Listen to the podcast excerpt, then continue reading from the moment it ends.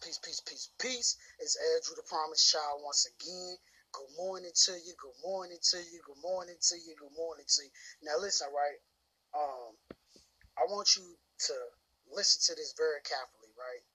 It says, all things are possible to those who believe, right? This word believe is not a non-doing word.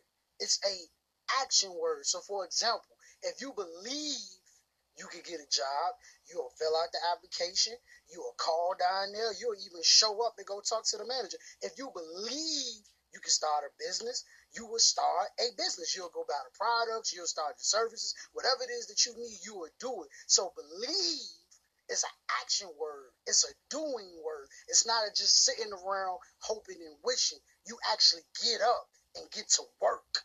Believe